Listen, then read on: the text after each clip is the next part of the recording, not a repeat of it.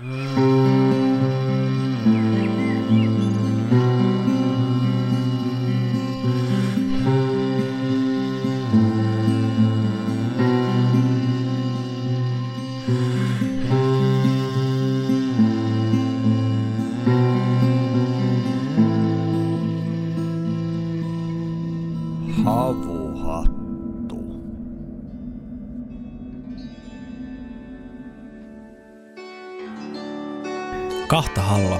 Kotipaikka sulla, toinen kehto on sekä hauta toinen.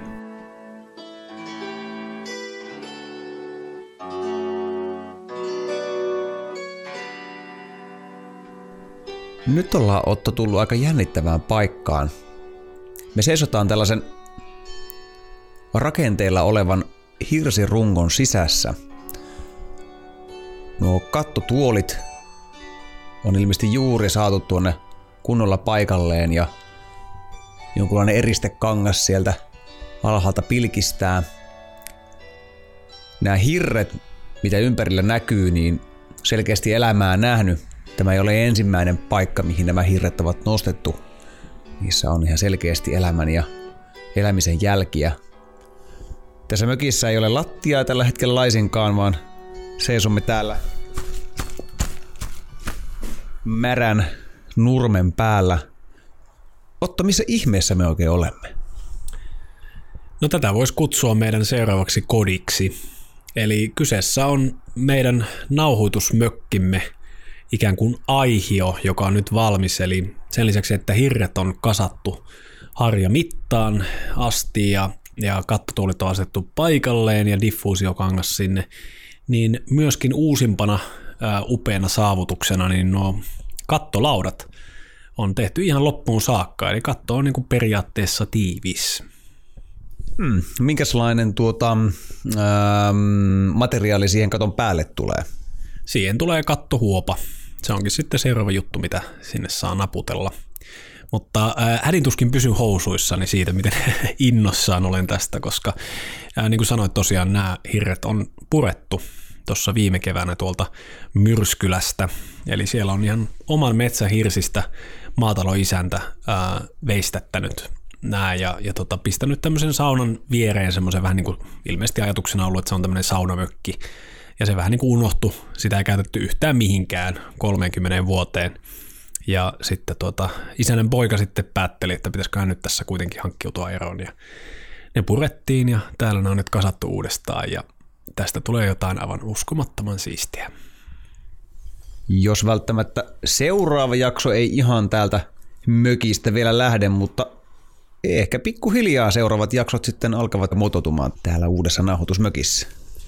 Kyllä, ja se mikä tulee olemaan erityisen mukavaa, minkä saamme takas, on tuo takkatulen loimu, eli tämmöinen kamina sinne on tulossa, eli me ollaan nyt vähän jo ehditty, ainakin itse olen ehtinyt ikävöidä sitä, mitä Vartiosaaressa oli tämä meidän takkatulen ääni noissa meidän ensimmäisissä jaksoissa, eli sen saamme sitten takaisin aika pian. Ai että mainiota. Ehkä sen verran vielä voisimme myös paljastaa, että kuten ehkä vanhimmat kuulijamme jo tietävätkin, niin tuo takkatulen loimutus ei ole ainoa asia, joka on jäänyt pois, kun siirryimme Vartiosaaresta tänne Hinspyyhyn, vaan tuo lähetyssaunominenkin on muuttunut vähän epäsäännöllisemmäksi ja saunan lämmityskuulumisia ei ole pysytty vaihtamaan ihan yhtä paljon, mutta tähänkin asiaan on tulossa nyt muutos. Voi kuule, mikä muutos onkin tulossa. Nimittäin ää, tässä toivottavasti jo tämän vuoden puolella, mutta viimeistään tuossa alkukeväästä, niin me päästään Joonas saunomaan savusaunaan aina nauhoitus, ää, nauhoitusten jälkeen. Eli jotain aivan upeata on tiedossa ja, ja tästä tuota, tullaan kyllä kertomaan varmaan ummet ja lammet sitten tästä kokonaisuudesta. Eli itse ehdotan nyt, että otettaisiin tämmöinen alkumalja, koska tosiaan ikään kuin harjan nostajaiset, jota me ei koskaan vietetty, niin kun me oltiin kuitenkin Jonas sun kanssa niitä harjoja tänne nostamassa, niin mm. pitäisiköhän meidän tässä nostaa sille malja? No tottahan toki meillä pitää harjakaiset juoda täällä. No niin. Kikkis, kokkis.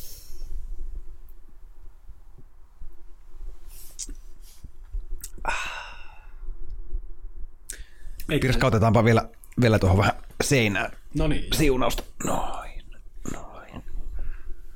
Mietinkin, että joku tämmöinen traditio pirskautetaan tuosta minunkin puolestani. Ja eiköhän siirrytä tuonne patiolle siellä lämmin patiomieteo odottaa, niin jatkamaan keskustelua.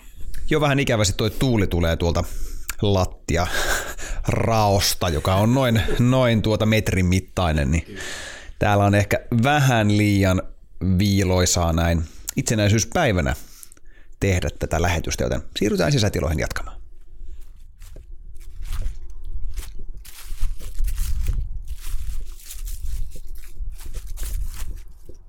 Jälleen tämän jakson teille tarjoaa Kääpä Biotech.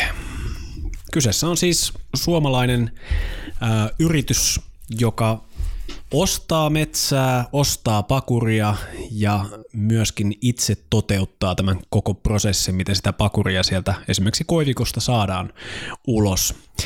Eli luomusertifioidut ympit, jotka voi itse porata sinne koivuun, tai sitten heillä on myös ympäyspalvelu, jolla he voivat tulla tekemään tämän ähm, puolestasi.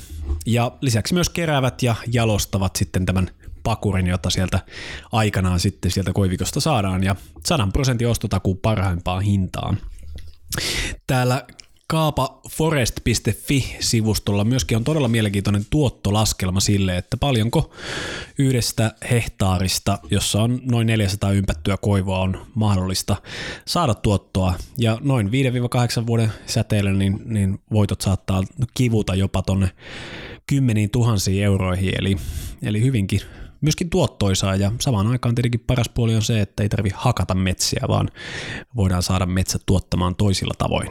Ja se on minun mielestä ihan kohtuullinen korvaus siitä, että ette yhtään mitään. Juuri näin. Eli kuten edellisessä jaksossa Erkki Lähde sanoi, niin viisas metsäomistaja niin on vähän laiska, vähän ahne ja viisas. Mitäpä tuohon enää lisäämään. Kyllä. Eli suuntaa sivun, sivulle siis äh, kaapaforest.fi, jos äh, tämä ympäys, äh, pakuriympäys kiinnostaa ja, ja tota, kaapahealth.fi on sitten heidän ää, sivusto näille tinktuuroille, mitä sitten näistä eri sinlaikkeista tehdään. Tämä jakso oli mun mielestä hieno aloittaa tuolla Uuno Kailaksen ää, lainauksella, koska teemana meillä on koti ja pidän siitä ajatuksesta, että meillä tosiaan oikeastaan ei olekaan koteja. Tämä voisi olla mun mielestä semmoinen yksi mielenkiintoinen tapa lähteä lähestymään tätä, tätä teemaa, mutta voidaan tehdä toki niinkin, mutta taidanpa kysyä silti ihan ensimmäisenä Joonas sulta, että ootko sä koskaan ollut koditon? Se on hyvä kysymys. Mä mielen, että kodittomuus ja asunnottomuus on eri asioita. Mm. Ja jos lähdetään siitä, että en ole koskaan ollut asunnoton, niin siitä pystyisi varmaan helposti vetämään johtopäätöksen, että en myöskään ole ollut koditon. Mutta asia ei ehkä ole ihan niin yksinkertainen. Mm. Koska mä ehkä liitän kodittomuuden enemmänkin sellaiseen turvattomuuteen, sellaiseen, että sulla ei ole pohjaa, sulla ei ole tukirankaa sun elämässä, minkä koti saa aikaan. Mm. Sulla voi olla asunto, mutta sulla ei ole kotia. Niin. Ja kyllä mä sellaisessa tilanteessa on ollut elämäni aikana. No kuvaile tätä tilannetta, mi- mistä oli kyse. Se oli tämmöinen opiskelija äh, kolhoosi asuntola asumistyyppinen ratkaisu, jossa minut yhtäkkiä vaan heitettiin asumaan niin kuin täysin ventovieraiden ihmisten kanssa. Minä en ollut valinnut heitä, eivätkä he valinneet minua. Ja ei sinänsä eivät ole mitenkään niin kuin pahoja ihmisiä, mutta meillä ei, niin kuin, ei ollut oikeastaan niin kuin minkäänlaista yhteyttä niiden niin kuin ihmisten kanssa. Nämä kaksi ihmistä olivat jo niin kuin vanhoja, vanhoja niin kuin luokkatovereita ja heillä, heillä oli niin kuin ihan oma meininki, mutta mä olin koko ajan vähän niin kuin ulkopuolinen siinä. Ja mä olin kyllä tottunut niin kuin asumaan aikaisemmin ihmisten kanssa ja silloin, silloin se meidän elämä oli niin kuin tosi semmoista niin kuin in, in, niin kuin intensiivistä. Me oltiin yhdessä, tehtiin paljon asioita ja kokattiin ja, ja se oli, me muodostettiin ikään kuin, niin kuin perhe sinne asuntoon. Ja tämä oli hyvin erilainen tilanne, koska siellä mä oikeastaan vaan mökötin siellä mun niin kuin omassa huoneessani ja, ja kävin paljon ulkoilemassa, koska se kotona oleminen ei, ei niin kuin tuntunut kotona olemisesta. Nämä on ehkä näitä määrittelykysymyksiä, että teknisesti mä en ollut koditon, mutta mä ehkä määrittelen tämän asian vähän ehkä eri tavalla kuin mitä yleisesti, yleisesti ajatellaan. Niin, et ollut varsinaisesti asunnoton. En, mutta, en. mutta ymmärrän tämän tosi hyvin. Kotihan liittyy myöskin semmoinen tietty turvallisuuden tunne ja semmoinen, että tämä on niin kuin mun, todella mun tila. Ja, ja itse olen myös elämässä kokenut pidempiäkin aikoja, jolloin on tuntunut siltä, että se paikka, mitä ehkä on kutsunut silloin kodiksi tai kämppä tai mikä lie, on ollut semmoinen paikka, mihin en ole halunnut tulla.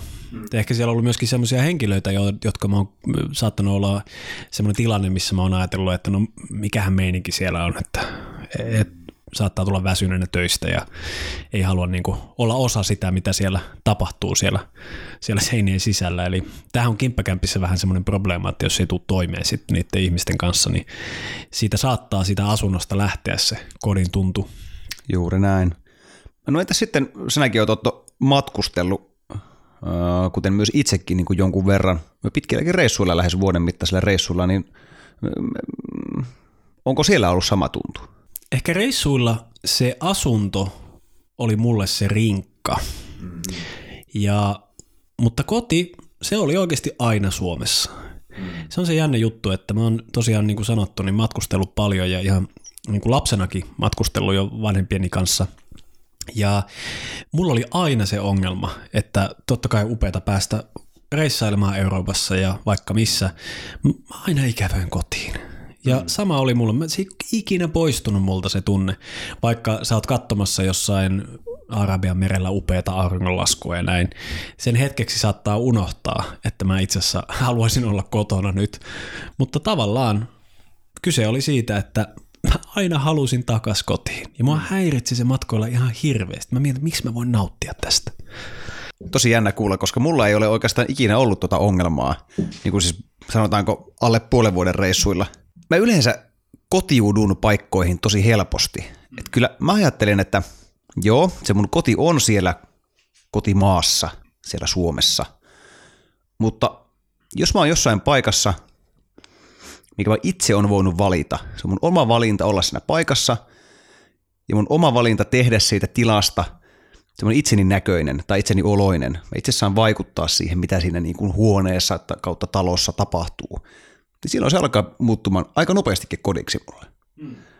Ja on aika harvoin, on e- ennemminkin ne on niin kuin ihmisiä, mitä mä oon ikävöinyt, jos mä oon ikävöinyt jotain, niin kuin, jotain tai, tai puhdasta luontoa tai tai aika harvoin se on itsessään ollut se kotihuone, kotirakennus, mitä mä ikävän. Tämä on meillä todella iso ero, koska mulla se oli itse asiassa ne tavarat mm. niin kuin pitkään. Se oli sitä, että et, et olisinpa mun vinylilevyjen kanssa, leffojen kanssa ja mä haluaisin niin kuin avata mun oman läppäri eikä mennä sinne nettikahvilaan, jossa on se joku keltainen boksi, josta pitäisi limaisesta näppäimistä saada niin kuin sähköposti auki ja näin varmastikin liittyy siihen elämän vaiheeseen, mikä mulla on ollut, sanotaanko, että en ollut ehkä ihan sinut itseni kanssa ja en ehkä ollut ihan tyytyväinen elämään, niin että tämä saattaa hiastella myöskin siihen, että en ehkä niitä ihmissuhteita niin paljon kaivannut, ehkä perhettä jonkin verran, mutta, mutta muuten jotenkin aina se ajatus siitä, että olisinpa Suomessa – oli se, mikä seurasi mua siellä. Se, on niinku, se konkreettisesti liittyy tähän, tähän niemeen tällä, tällä planeetalla. No miksi sä Otto sitten matkustelit, jos sinä kerta ikävöit kotia niin kovasti? Eikö se tavallaan pilannut niitä sun reissuja, tämä jatkuva koti-ikävä? Tavallaan se pilas, mutta ehkä mulla oli semmoinen naivi ajatus, että se menee vaan ohi, jos mä matkustelen kyllin pitkään. Mm. Et se, et aluksi mä ajattelin, että no okei, tämä oli vain kahden viikon reissu, että mä en päässyt irtautumaan siitä, tai tämä oli vain kuukauden reissu, mä en päässyt irtautumaan tähän, mutta mä hämmästyin sitä, että se tavallaan itse asiassa niin kulki mun mukana. Sen muistan, että ää, tämän pitkän Intia- ja Nepalin reissun aikana, niin ihan viimeisillä viikoilla se alkoi olla silleen, että mä olin valmis lähteen kotiin – mutta kenties se johtui siitä, että mä myös kävin tämmöisen niin kuin vipassana-kurssin, niin sen loppumetreillä mun, että okei, nyt mä oon niin jotenkin juurettunut myös tähän niin kuin Etelä-Intian maaperään. Mm. Sitten myöhemmillä reissuilla, jossa jooga oli mukana, niin siinä oli ehkä oli aika paljon enemmän sitä mukana, että mä itse asiassa nautin hirveästi tästä ja mä haluan olla just täällä, just mm. nyt. Mutta, mutta siinä meni tosi pitkään. Että tavallaan mun sydän jäi aina sinne, mistä mä olin lähtenyt, eli tänne tässä tapauksessa Helsingin Kallio, missä kämppäni oli silloin. Aivan. No itsellä se on mennyt vähän niin kuin kyllä toisinpäin, että monet mun reissut on päättynyt kyyneliin siinä mielessä, että mä en ole halunnut palata takaisin.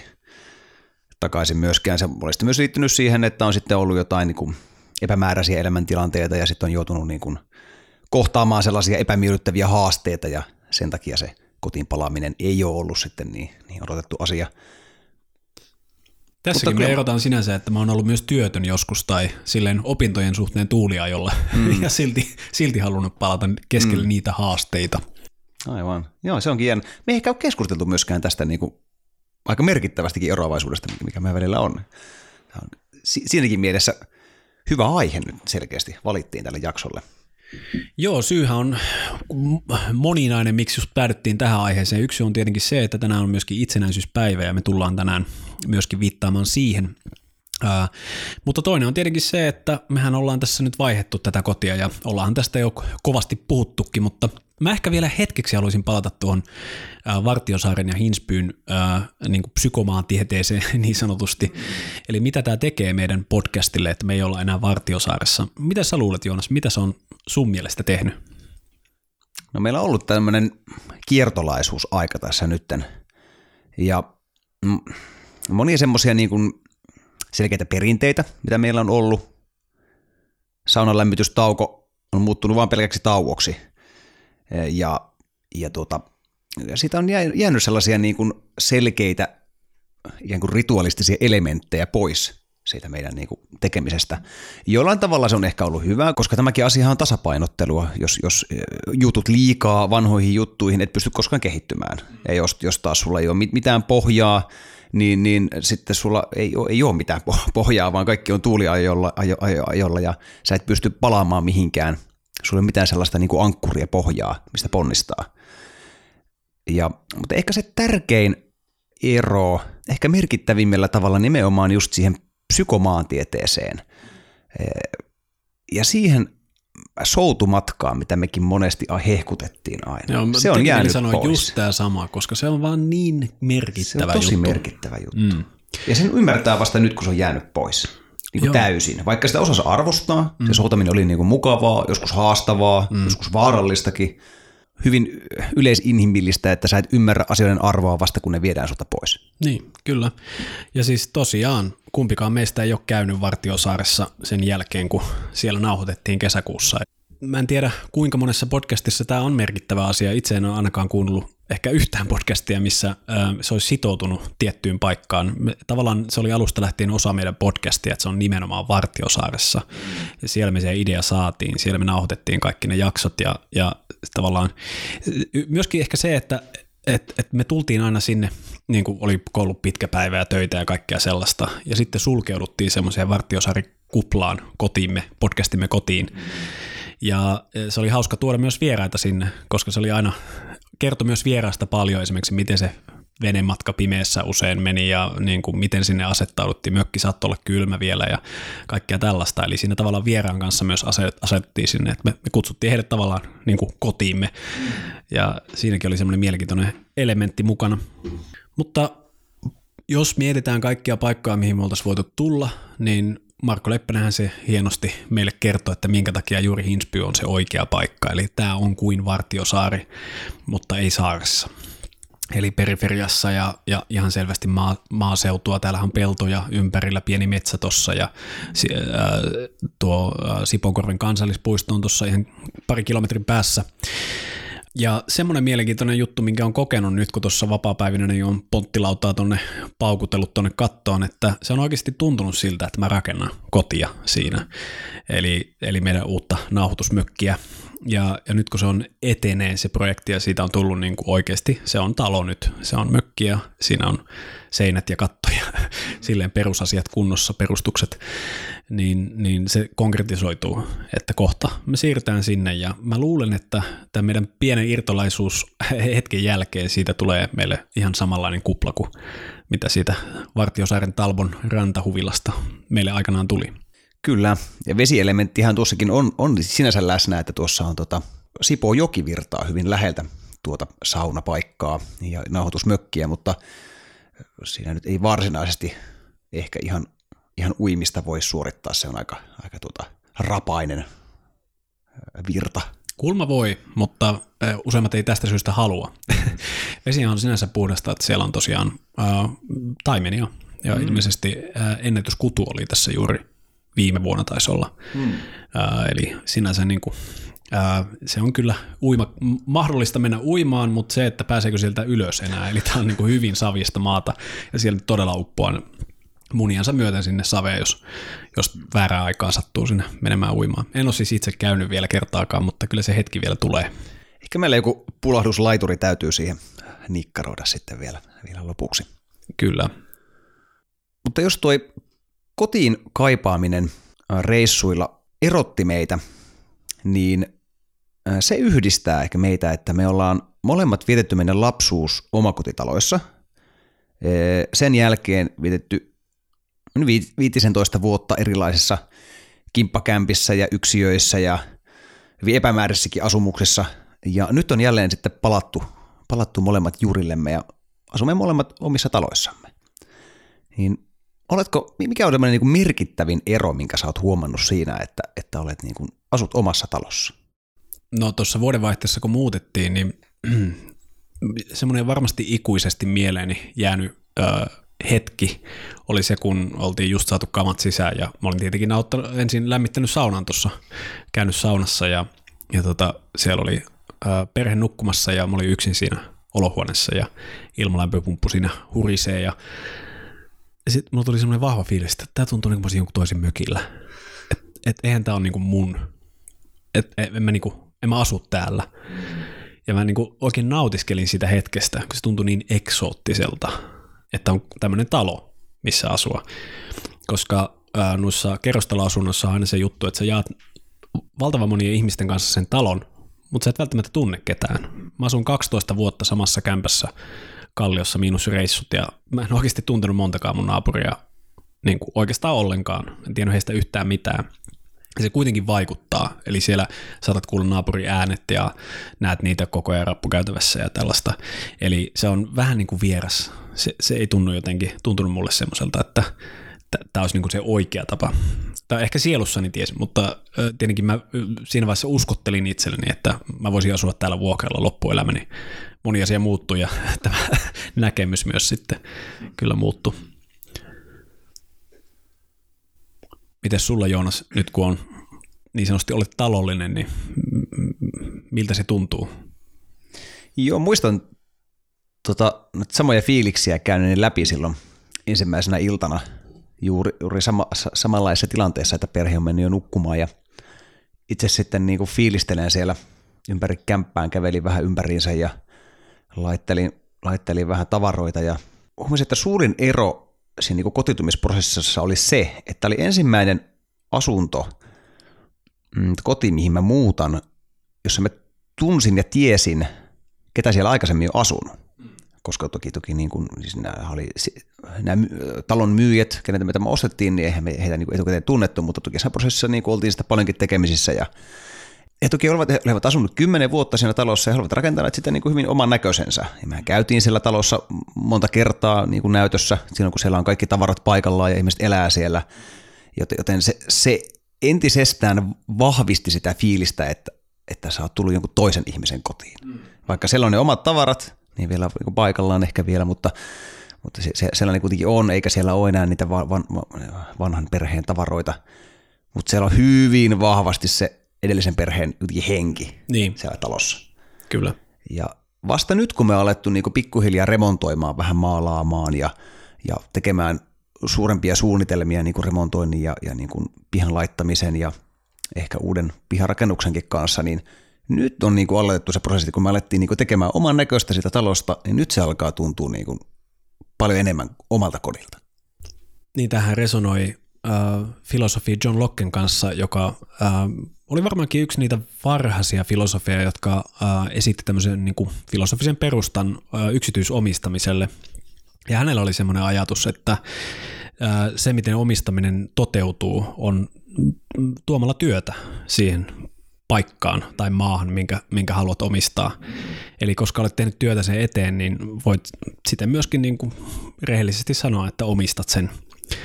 Tämä on mun mielestä äärimmäisen mielenkiintoinen tapa lähestyä tätä. Jos mietitään vaikka näinä päivinä, niin se voi olla tietenkin rakennus ja se tulee konkreettisesti sillä, että remontoit sitä rakennusta tai jotain tällaista. Mutta miksi se voisi olla vaikka pätkä koodia? Monet koodaajat esimerkiksi on käyttänyt tätä Locken teoriaa, että he omistaa koodia siksi, että he on tehneet sen työn sen toteuttamiseksi. Vanhassa maailmassa, sanotaanko sata vuotta sitten ja plus, niin toihan oli hyvin konkreettisesti sillä tavalla toteutu, että jokainen mies aikalalla rakensi itse talon perheellensä. Ja jokainen mies myös osasi tehdä sen siihen aikaan. Joo, ja siinä se on muuttunut niin paljon siksi, että siis mekin selvitettiin siis, niin, että miten paljon se tulisi maksamaan, jos hommattaisiin talo jo paketti tai laitettaisiin timpuri rakentamaan talo. Ja täällä Etelä-Suomessa voi kyllä sanoa ihan suoraan, että se on sen verran aikaa vievä ja jos laskee työllensä minkäänlaista arvoa niin, ja omalle ajallensa, niin, niin tota, se summa tulee olemaan niin kuin monin kerroin sen, mitä, mitä että ostaisi käytetyn talon. Ja, ja mietin itse asiassa tota just äskettäin tota samaa pointtia, minkä sanoit. Eli siinä se, että sä oot itse vaikka vuollut ne hirret, jopa sä oot ehkä itse käynyt kaatamassa ne puut, vuollut ne hirret, sitten sinä ja sun läheisimmät ystävät olette ollut rakentamassa sitä ja laittamassa niitä salvoksia. Ja nyt kun tämä hirsirakentaminen on alkanut kovasti kiinnostaa, niin on YouTubesta esimerkiksi katsellut Suomessa 60-luvun, äh, 60-luvulla, 70-80-luvulla kuvattuja tällaisia niin kuin, ikään kuin esitelmiä siitä, että miten se tapahtuu tämä talon rakentaminen. Ja siinä todella huomaa sen hartauden, mitä siihen liittyy. Useimmiten se on just ollut jonkun niistä rakenteista, vaikkapa pihalle on rakennettu varasto tai, tai sitten ihan uusi talo. Ja sen huomasin, että ne ihmiset selvästi haluaa tehdä mahdollisimman hyvän siitä, koska niiden pitää katella niitä virheitä joka päivä, jos sinne semmoisia jää. Eli siinä todella on semmoinen oma ää, lehmä ojassa, eli, eli se, se tulee olemaan sun omassa käytössä. Ja tämä on tietenkin jos mietitään kontrastia näihin päiviin, me muutettiin perheen kanssa esimerkiksi aivan pakasta vedettyyn taloon. Se oli valmistunut kaksi viikkoa aikaisemmin. Betoni, talo tietenkin, kerrostalo. Ja siinä taas huomasi, se, se tavallaan aisti sitä paikan hengestä, että ne, jotka on rakentanut, niillä ei ollut minkäänlaista niin kuin emotionaalista suhdetta siihen, mitä ne käsillä se tekevät. Ja saattoi konkreettisesti näkyä myös niin, että siellä oli niin kuin rakennusvirheitä suhteellisen paljon. Ja siinä on ollut ihan toissijaiset motiivit ohjaamassa sitä rakentamista. Esimerkiksi se, että oot töissä vaan siellä. Ja sitten tietenkin rakennuttajalle se, että tehdään voittoa sillä sitten, mitä on rakennettu. Mm-hmm. Ja nykypäivänä hyvin usein rakentajat eivät ole edes kotoisin sitä maasta, missä he tekevät sitä rakennusta. Just näin. Mulla on oikeastaan tultu niin kuin ihmiskunnan historiassa tietyllä tavalla käännetty 180 astetta aivan toiseen suuntaan, koska ylipäänsä pysyvän kodin ajatus ihmiskunnan historiassa on aika uusi ajatus. Ää, jos mietitään tuommoisia vaeltavia kansoja, joilla on ollut vaikka kota, mistä monien teorioiden mukaan sana koti myöskin tulee, ää, niin se vaihto paikkaa koko ajan. Mutta se onkin kiinnostava kysymys, että kokivatko he sen silti kodikseen riippumatta siitä, mihin ne pystyttivät tämän kotansa. Hmm. Joo, tuo mielenkiintoinen tuo kotisanan etymologia ja jonkun verran sitä yritin kaivella. Ja tämähän on yksi näitä kantauralin varhi, varhaisempia sanoja, sitä kaikkein varhaisinta kerrosta, joten eihän sitä niin kuin pystytä varmaan sanomaan oikeastaan mitään. Mutta yksi tämmöinen kun mielenkiintoisin ja jär, järkevimmältä kuulostava teoria tästä etymologiasta on, on se, että, että se on monikko, kotasanan monikko. On yksi kota ja sitten kun mennään kotiin, niin mennään sinne kota-alueelle, siellä missä alueelle, missä on paljon niitä kotia. Mm. Joo, t- t- joo, kyllä. Voin hyvin nähdä, miten tämä on johdettu, koska se kävisi järkeä myös siitä näkökulmasta, että muinaisina aikoina on ollut tärkeää, että sulla on erämaa, jossa sulla on nautintaoikeus, se metsästät siellä. Sitten sulla saattaa olla sun oma peltotilkku, missä vähän villet maata. Sulla on eri paikat eri toimituksille. Temppeli, toki Suomen tapauksessa ehkä sauna. Eli se paikka, missä teet ruokaa, nukut, vietät aikaa perheen ja lähimpien kanssa, että se on tietyllä alueella myöskin. Ja koska ehkä perheetkin on ollut laajempia siinä mielessä, että no jos kaikkien vaikka klaanin miesten pitää lähteä metsälle, niin se tarkoittaa sitä, että kaikki muut sitten laittaa resurssit yhteen ja viettää aikaa keskenään sitten, eli perheet on ollut siinä mielessä laajempia, kokonaisen heimon kokoisia, ja tämä on edelleen todellisuutta tietenkin metsästä ja keräilijäkulttuureissa. Eli silloin sulla on se kotien paikka, jossa sitten ihmiset tekevät jotain muuta kuin mitä sitten metsällä tai pellolla ollessa tai saunoessa tai Joo, toi on hyvin mielenkiintoinen keskustelu, toi mitä kotona tehdään ja mit, miten se, mitä siellä kotona tehdään, niin muokkaa sitä kotia, sitä kodin, kodin niin kuin käsitystä ja ajatusta. Mutta mä haluaisin tuosta kota-asiasta vielä, vielä vähän ensin, ensin keskustella. Um, kun me ajatellaan niin kuin sana kota, mikä on ensimmäinen asia, mikä sinulle tulee mieleen? Minkälainen kota sulle tulee sanasta kota mieleen? Uh, no mulla ehkä tulee sitten myöskin ne, missä on itse ensimmäistä kertaa ollut kodassa, eli puista tehty, ikään kuin raakalaudoista uh, tehty kota. Mulle, mä oon käynyt vaan ihan niin kuin vierailemassa tällaisissa niin kuin vaikkapa kankaisissa kodissa tai, tai, tai jossa, jostain nahkasta tehdyissä, eli mulle jotenkin luontaisesti siinä on myöskin puuta mukana. Hmm. Mitä sulla? Niin, kun me ajatellaan kotaa, niin se on just tommonen niin kuin inkkari tiipii henkinen nahkasta tai tämmöistä vaaleista kankaasta pahimmillaan tehty, tehty laitos, mutta tässä todellisuus on paljon monipuolisempi ja monimuotoisempi, kuten monissa musiikin asioissa, kun niihin alkaa perehtymään. Tällä Suomenmaalla ja Saamenmaalla näitä kotatyyppejä on ollut paljon erilaisia. Ja se liukuma tällaisesta niin kuin helposti pystytettävästä, hyvin väliaikaisesta kuin pistekodasta tällaiseen hirsiseen, jämerään taloon, niin siinä matkalla on paljon erilaisia variaatioita. On olemassa turvekammeja, jotka on selkeästi niin kuin talven varalle tehtyjä paikkoja. Voi olla um, turvekamme voi olla, hyvin pieni turvekamme voi olla jossain tunturissa, missä, missä on vaikka hyviä peuramaita – että se on metsästysmaja, minne mennään muutamaksi viikoksi tiettyyn aikaan aina. Um, sitten on ollut myös tällaisia täysin puisia kotia. Uh, ei lautoja, koska lautojen tekeminen on hyvin, hyvin vaivalloistavaa. Tällaista pienistä riuista yhteen kasattu tämmöinen tiivis, tiivis uh, lautakota, tai puukota, joka on sitten sisäpuolelta sitten tilkitty tuota, sammalilla ja, ja tuohella. Mm.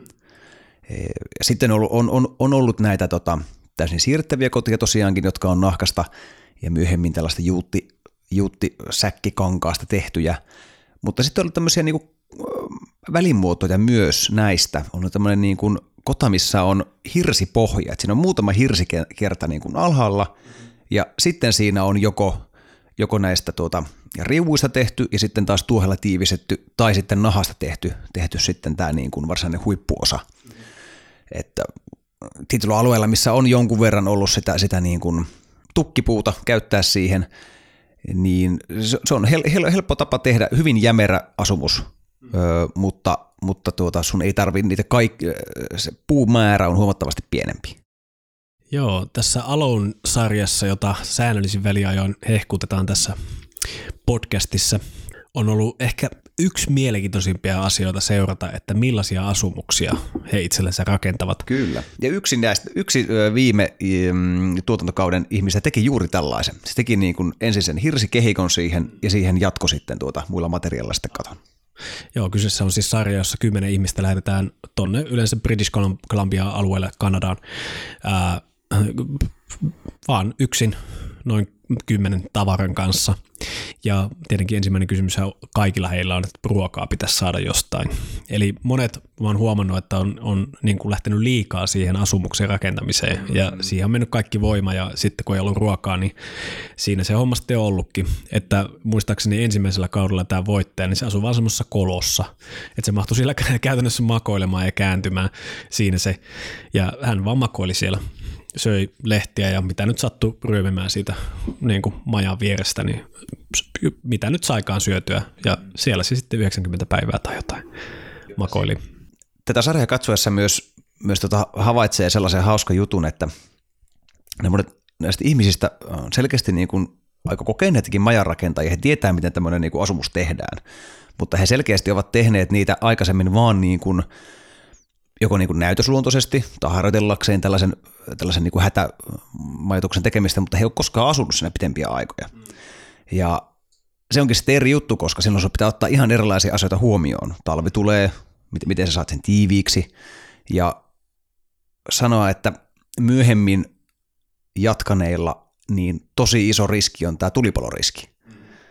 Että kun sä poltat sitä nuotiota siellä koko ajan, niin se täytyy olla aika hyvin myös eristetty, eristetty se niin kuin tulisia, että, että tuota, ei sitten lähde leviämään siihen puiseen rakenteeseen. No tähän liittyy varmaankin yksi keske, me, keskeisimpiä ähm, teknisiä innovaatioita suomalaisen rakentamisen historiassa. Koska jostain syystä suomalaiset ei ole innostuneet niin paljon rakentamaan niin kuin ikään kuin pysyviä rakennelmia. Jos me mennään moniin muihin muinaisiin kulttuuriin, mehän käytiin Kreikassa ja me nähdään, että siellä on niin ihan tavallisen väestön asumuksia kuin sitten isompia temppeleitä, jotka on tehty kivestä ja ne säilyy ikuisesti.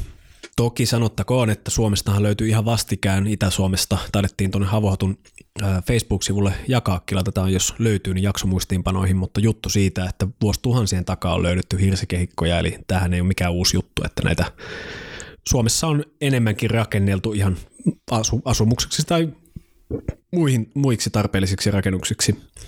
Mutta sanotaanko, että ainakin tuommoisen tuhannen vuoden kauden tässä välissä taloihin ei rakennettu savupiippuja. Mm. Eli mä oon itse viettänyt yhden yön talossa, jossa ei ole savupiippua. Itse asiassa mä nukuin silleen, niin kuin nuotio oli siellä alemmassa kerroksessa mun alla, mun sängyn alla. Ja se oli kokemuksena se herääminen kyllä. Tuntui siltä niin kuin olisi niin kuin tukehtumassa siis, ja nenä on täynnä niin kuin mustaa, mustaa töhkää ja näin. Eli, Tämä taisi olla Nepalissa. Tämä oli Nepalissa jo. Eli siellä tehtiin ruokaa ja lämmitettiin taloa koko yö sillä nuotiolla. Oletko muuten itse, Joonas, koskaan ollut savupiiputtomassa talossa? Olen vieraillut kyllä niin sekä tällaisissa niin kuin entisöydyissä, museouduissa, suomalaisissa savupirteissä, mutta myös tällaisessa niin kuin ihan toimivassa nepalaisessa kodissa nimenomaan.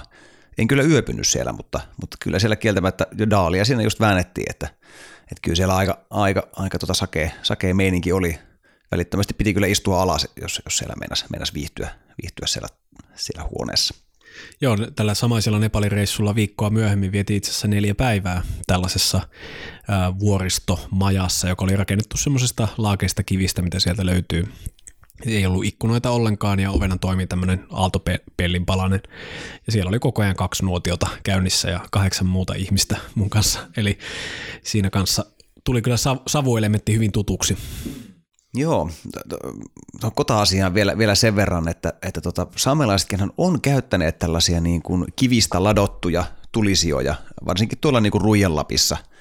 Niitä on, on, on tavattu myös hyvin vanhojakin, menee tuonne parin tuhannen vuoden taakse. Onko sulla ottaa jotain semmoista rituaalia, kun sä tulet pitkän työpäivän jälkeen kotiin, niin mitä sä teet? Hmm. No ensimmäisenä yleensä kyllä laittaa ruokaa se on semmoinen seikka, mihin mä panostan myös rahallisesti, koska ruoanlaittovälineitä käyttää joka päivä. Eli kaipaan poissa kotoa ollessani niin terävää veistäni ja ää, hiiliteräspannuani ja näin edespäin. Eli varmaankin se ruoanlaitto on se ensimmäinen useimmiten. Ää, mutta kotona ennen kaikkea mulle se arki on sitä, että mä vietän aikaa perheen kanssa. Ja tiettyyn pisteeseen sitten perhe menee nukkumaan ja sitten mulla on semmoista omaa aikaa, mutta sen lisäksi niin kotiin liittyy tämmöisiä niin kuin teknisiä asioita, mitä mä saatan hoitaa monesti ihan ensimmäisenä. Eli mä saatan viedä kompostoriin biojätettä tai, ää, tai tota, tarkistaa ilman lämpöpumppujen nämä vesi, vesisangot, että onko ne päässyt täyttymään tai hakea polttopuuta tai jotain tällaista. Mm. Miten sulla? No se syy, minkä takia mä haluaisin kysyä tätä sulta ensimmäisenä on se, että mä oon oppinut sulta yhden tosi tärkeän kotirituaalin, nimenomaan sinulta. Vähän siis asuttiin, asuttiin kämppiksinä jonkun, jonkun kuukauden verran tuolla Helsingin Kalliossa ja Muista mä heti kiinnitin huomiota, myöskin aikaisemmin, kun sulla oli vierailut, sulla oli aina tota kotihousut. Miten ja saatankaan unohtaa aivan ensimmäisen Ja se on ensimmäinen asia, minkä sä aina teet, kun sä tulit kotiin. Sä menit heti sinne omaan huoneeseen ja vaadut kotihousut. Ja sitten Sukat lähtee myös pois saman tien aina. Joo, ja tämä oli niinku merkittävä muutos itsellä. tällaisen niin kuin rauhallisen kotiilmapiirin luomisessa on se, että, että, että niin kuin vaihtaa ne mukavat housut jalkaan. Sillä on yllättävän suuri merkitys, niin kuin psykologinen vaikutus. Joo, siis tällä hetkellä tunne oloni tosi vieraaksi, koska minulla on täällä niin kuin ihan farkut jalassa. Minä taas meitä niin pitkälle, että mä toin omat kotihousuni tänne, tänne sun, sun kotiin. No, mutta se on hyvä, hyvä juttu ja, ja siis e, totta kai se on tärkeää siksi, että se on tavallaan myös se, että jätetään tietty rooli pois. Itse ainakin pukeudun myöskin siksi, että meidän yhteiskunnassa arvostetaan tietynlaista pukeutumista. Että jos mä lähtisin saunatakissa tonne niin kuin työhommiin, niin varmaan tulisi vähän kysyviä katseita. Ja kotona sen sijaan vietää aika paljonkin aikaa itse saunatakissa. Eli tämä on, mulle se liittyy vahvasti siihen, että koti on aina ollut se palautumisen paikka. Tosi tärkeä palautumisen paikka, varsinkin opiskeluaikoina saattoi olla aika hurjaa menoa aamu kahdeksasta ilta kahdeksaan ja sitten kun tulee kotiin, niin saatoin pistää leffan pyörimään tai jotain tällaista. Mä muistan, että mulla oli silloin opiskeluaikana sellainen tyttökaveri, joka sanoi, että hän kadehtii sitä niin kuin taitoa, mikä mulla silloin oli, että mä en jatkanut niitä työjuttuja enää kotona. Että sitten jos mä olin lukenut sen jonkun plärän tai kirjoittanut jotain, niin sitten menee läppäri kiinni ja sitten laitetaan leffa pyörimään tai, ja unohdan sen koko jutun. No olisikohan siinä, että sä et matkoilla pystynyt kotiutumaan, että sä kaipasit sinne kotiin, on se, että, että sä et pystynyt siirtämään näitä niin kuin kotirituaaleja sinne reissun päälle. Ilman muuta, mutta en ole oikeasti miettinyt yhtään tuosta näkökulmasta ja tosi hauska, että otit tuo esiin, koska aivan varmasti sillä oli osansa siinä. Ja se, että kun me vaihdetaan ikään kuin rooleja yhteiskunnassa ja opetellaan sitä, että millainen on mun työrooli, millainen mun opiskelijarooli ja luottamustehtävärooli ja, ja sitten on se kotirooli, niin esimerkiksi Intiassa, kun multa otettiin oikeastaan kaikki nämä pois, koska mä olin vaan vieras, niin kuin pikku lapsi sillä, siinä maassa, niin ehkä siinä vaiheessa oma elämääni mä olin tosi kiinni vaan siinä, että mä pystyisin irrottautumaan ja todella palautumaan, koska Intia esimerkiksi oli tosi intensiivinen ja päivän jälkeen teki mieleen vaan niin kuin olla, koska ei, tuntui, että ei pysty käsittelemään sitä kaikkea uutta informaatiota. Niin yksi sellaista asioista, mikä hyvin vahvasti liittyy psy- psykologiseen kodin ajatukseen on se, että on juuri tuo toi niin kuin roolit, mistä sä puhuit että kun sä tulet sinne kotiin, niin sä niin fyysisesti riisut ne sun roolivaatteet pois päältä ja laitat ne vaatteet päälle, jos sulla on kaikkein mukavin olla. Sun tarvitsee miettiä, sä mietit ainoastaan omaa mukavuutta. Ja se kuvastaa sitä, että koti on sellainen paikka, missä ei tarvi enää esittää. Jos, jos, jos sellaista, niin kuin, sellaista tota, tekee, ja niinhän me, niinhän me teemme. Kun mietin tätä kotiteemaa tuossa pyöräillessä, tulin tänne fillarilla, niin keksin sellaisen hauskan, hauskan tota anekdootin, että, että niin kuin, se on semmoinen asia, mikä yhdistää kotia ja humalaa. Kotona sun niin kuin nämä synkimmät puolet tulee esiin, kuten myös humalassa. Et, en mä tiedä, tuleeko mulla niin, vaan ehkä enemmän hilpeä yleensä silloin. Mutta tarkoitan, että suurin osa niin kuin henkirikokset tapahtuu kotona, niin, kyllä. Osa Joo, onnettomuukset tapahtuu Joo. kotona. Mm-hmm. Ihmisten kotona tapahtuu hirveitä asioita. Mm-hmm. Joo, koti me... ei ole pelkästään se turvan paikka. Ei. Useille ihmisille ei. se ei ole ollenkaan sitä. Vaan se liittyy just siihen, että kotona sun ei tarvi enää esittää. Sä, sä, sä, sä vapaudut siitä tavallaan niin kuin valvonnasta siellä kotona. Ja se, mitä, sä, mit, mit, mitä siellä sitten tapahtuu, niin se on kiinni vain ainoastaan susta itsestäsi. Mm-hmm. Joo, todellakin. Ja tässä itse asiassa mä haluaisin nostaa semmoisenkin näkökulman tähän kotiteemaan, että miltä tuntuu olla niin kuin kotoisasti omassa kehossaan ja omassa elämässään. Mm. Eli taito, jota soisin harjoitettavan paljon, on sitä, että ei koe niin kuin inhoa esimerkiksi omaa kehoansa kohtaan. Se on yllättävän yleistä ja voisi sanoa, että itsellä myös aika suuri osa vaikka teinivuosista meni siinä, että niin kuin inhosi kehoaan ja tietenkin inhosi itseään siinä samalla. Että kun ajan myötä, ja voin totta kai sanoa, että joogaharjoitus on ollut tässä aivan avainasemassa, on tullut sinu, sinuksi oman kehonsa kanssa ja oman elämänsä kanssa siinä suhteessa, että pitää siitä elämästään ja tuntee, että ei välttämättä ole niin paljon semmoisia isoja huolia, mitä ehkä aikaisemmin on ollut. Eli mä sanoisin itse asiassa, että omassa matkassani tärkein yksittäinen tekijä, mikä sai mut olemaan sinut itseni kanssa, on se, että löysin juurini. Ja tutustuessani juuriin, niin mä huomasin, että sillä oli valtavan tervehdyttävä vaikutus ja alkoi ymmärtää, että on todella osa ää, sukupolvien ketjua. Tuossa sukuryhmässä muutama viikko sitten näin kuva, jonka sullekin Joonas laitoin, missä ää, isoisäni isoisä istui täsmälleen tässä asennossa, missä istun tällä hetkellä. Ja hänessä oli paljon minun näköä. Ja tietenkin, koska hänessä on minun näköä, niin sitten myös jälkikasvussani on hänen näköään. Ja se oli tämmöinen niin kuin yksi etappi myös siinä, että niin kuin oivalsi taas uuden tason siihen, että ne juuret on sitä, että on osa jotain isompaa ketjua, sillä on merkitys, miksi on syntynyt tänne. Ja onhan se hurja tavallaan ajatella, että jos uskoo tämmöiseen sanotaanko perhosvaikutukseen, eli yksi perhosen siipi liikahtaa Japanissa ja syntyy tsunami Karibialla tai jotain tällaista, niin periaatteessa se, että isoisäni, isoisä ja isoisäni isoäiti olivat hekumansa hetkellä juuri sinä hetkenä, kun olivat. Saattaa olla syy siihen, että mä oon just tässä, koska jos olisi tapahtunut 15 sekuntia myöhemmin, kuka tietää, mitä muuta olisi tapahtunut siinä välissä. Sulla kun Joonas on juuret pohjoisessa niin kuin mullakin ja, ja tietyssä paikassa, niin, niin tota, kun puhuttiin noista paikoista, mistä tuntee tämmöistä kotoisuutta, niin, niin tota, sieltä mistä sun juuret on, niin onko se sulle kotoisa paikka? Samalla tavalla kuin vaikkapa sun nyt olemassa oleva koti tällä hetkellä. No kyllä se monessakin mielessä on. Um, ihan arkipuheen puolesta, jos, jos mä menen tuota käymään siellä lapsuuden kodissani, joka on fyysisesti tismalleen se sama talo, missä olen, olen tuota suurimman osan lapsuudestani viettänyt, niin kyllä mä ihan puhun, että mä lähden kotiin. Kyllä se on, kyllä se on edelleen minun kotini. Vahvasti liittyy siihen, että, että niin kuin äitini edelleen asuu siellä, että siinä vaiheessa, kun, kun jos äiti muuttaa sieltä pois, niin sitten se varmasti tulee muuttumaan, sen niin kuin paikan ajatus. Mutta sitten sä viittasit noihin juuriin, niin tähän asiaan liittyen, niin se on sitten vähän monimutkaisempi asia, koska meidän perheessä ei puhuttu juurista juurilaisinkaan. Äitini puolelta enemmän, kyllä. Äiti... Juuri ja juuri.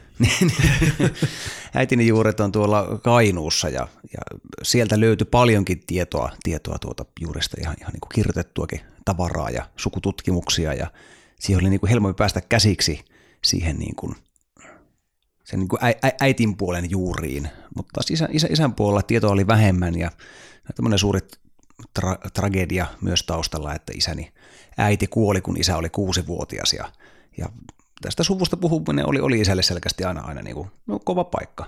Ja siitä hirve, hirveästi hän ei sitten ei, ei halunnut, halunnut jutella. Ja vasta sitä kautta, kun, kun tuossa muutama vuosi sitten innostuin sukututkimuksesta, niin löysin taas sitten niin kuin tältäkin puolelta tarinoita ja varmistui myös se, se että, että minulla on myös metsäsaamelaisia sukujuuria, että suora isälinjani päättyy tuonne Kallunkierven rantaan, jota, jota asutti sellainen saamelaismies, mies, joka, joka sitten päätti alkaa lantalaiseksi ja laittoi pirttinsä sitten sinne Kallunkierven rannalle pystyyn.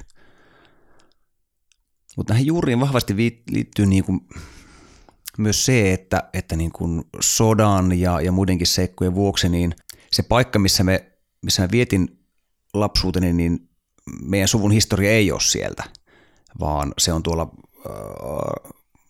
siellä Kallungin puolella, mutta, mutta, mutta sen jälkeen suku siirtyi sitten tuonne vanhan Sallan puolelle, joka on nyt tuolla rajan, rajan toisella puolella. Ja siitä johtuen siinä, siinä on ehkä vähän sellainen ju, pieni juurettomuus sinne isänkin, isänkin niin kuin kotitalon ympärillä, koska siihen tultiin, tultiin vähän niin kuin, vähän kuin ikään kuin evakkoon sieltä oikealta kotiseudulta. Ja kyllä kun Ukin kanssa asiasta juttelin, niin kyllä siinä oli tosi vahva kaipuu kyllä sinne, sinne niin kuin rajan taakse. Että, että niin kuin minulla ei, ei karjalaisia sukujuuria on hyvin monen mutkan kautta, kautta mutta, mutta niistä, niistä ei, ole, ei, ei ollut tietoa, mutta, mutta niin kuin mä, mä ymmärrän kyllä tämän niin kuin karjalaisten puheen ja kaipuun sinne omalle kotiseudulle niin kuin juuri, juuri tätä kautta. Muistatko, että mikä oli äh, ensimmäinen hetki, kun oivalsit omien juurien merkityksen?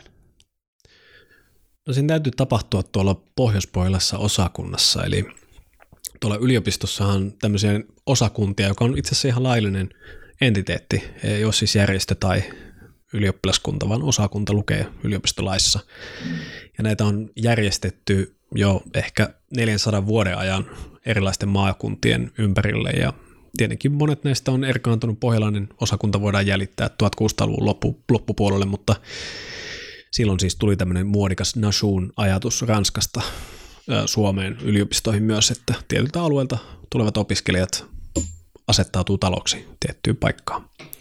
Asuivatko he siellä talossa myös vai oliko tämä tämmöinen Joo, ajanviettu paikka? Joo, useimmissa osakuntatalossa oli alun perinkin myös asuntoja ja useimmiten myös ravintola. Ja mehän tunnemme hyvin tämän Bottan eli Manala, joka on pohjoispohjalaisten, eteläpohjalaisten ja Vaasenasun eli ruotsinkielinen eteläpohjalainen osakunta, niin, niin heidän omistama talonsa ja siellä on edelleen heidän tilansa ja siellä on alun perin myös ollut asuntoja. Mutta joka tapauksessa siellä jotenkin koin ensimmäistä kertaa, että olin osa oululaisia. Eli siellä oli niin kuin Oulun toivo, kerhoja. Meitä oli, siellä oli mun lukiotuttuja ja paljon uusia tuttavuuksia ja näin. Ja siellä jotenkin alkoi hahmottua semmoinen oululainen identiteetti. Mutta mitä juuriin tulee tähän suhteen, ne on aika pinnalliset juuret, mitkä Oulun lopulta on. Äitini suku menee monta sukupolvea taaksepäin Oulussa, mutta kun jäljitä isäni sukua esimerkiksi, niin se koko länsirannikko alkaa vilkkua punaisena, että missä löytyy esimerkiksi omaa sukuani. Ja kun tuossa opiskeluaikoina samoihin aikoihin justiinsa matkustelin paljon Suomessa, mulla oli semmoinen työ, että olin Unicefilla Facerina ja me ajeltiin semmoisella asuntoautolla sitten pienempiä kyliä ja, ja siellä jotenkin alkoi hahmottua myös semmoinen, että mulle juuret on enemmänkin siinä, että mä pystyn vaikkapa kommunikoimaan ihmisten kanssa kaikkialla tässä maassa – ja ymmärtämään heidän näkökulmansa ja oppimaan valtavasti siitä, miten ihmiset on erilaisia eri alueilla. Ja joogaopinnoissa tämä oli aivan ytimessä. Mulle vähän niin kuin iski kuin tuhat salamaa, kun joogaopettajani sanoi, että, että, että miten hienoa on se, että meillä on mahdollisuus omalla kielellä lukea mytologista aineistoa. Ja, ja se tosiaan... Yhtä maailman laaj, laajimmista mytologisista aineistoista. Juuri näin, juuri näin. ja tuossa nyt kun siirrytään kohta tuonne löylyosioon, niin mä haluaisinkin puhua siitä, että mitä tämä tarkoittaa, että meillä on tämmöinen alue täällä Niemen nokassa, jossa meidän juuret on. Vai voidaanko ylipäätänsä sanoa, että meidän juuret on täällä? Ja mitä nuille meidän menneille sukupolville on tarkoittanut tämmöinen maa? Nyt kun itsenäisyyspäivänä ollaan, niin ei välttämättä ole yhtään hassumpi ajatus käydä myöskin läpi tätä näkökulmaa kodista. Hmm. Niin, voitaisiin vähän laajemmin miettiä sitä, että minkälainen vaikutus sillä niin välittömällä kasvuympäristöllä on, on ihmisen, ihmisen kehittymiseen ja, ja identiteetin, identiteetin rakentumiseen. Jep, kyllä käydään tässä vaiheessa laittamassa vähän pökköä pesään tuonne saunaan ja palataan tauon jälkeen.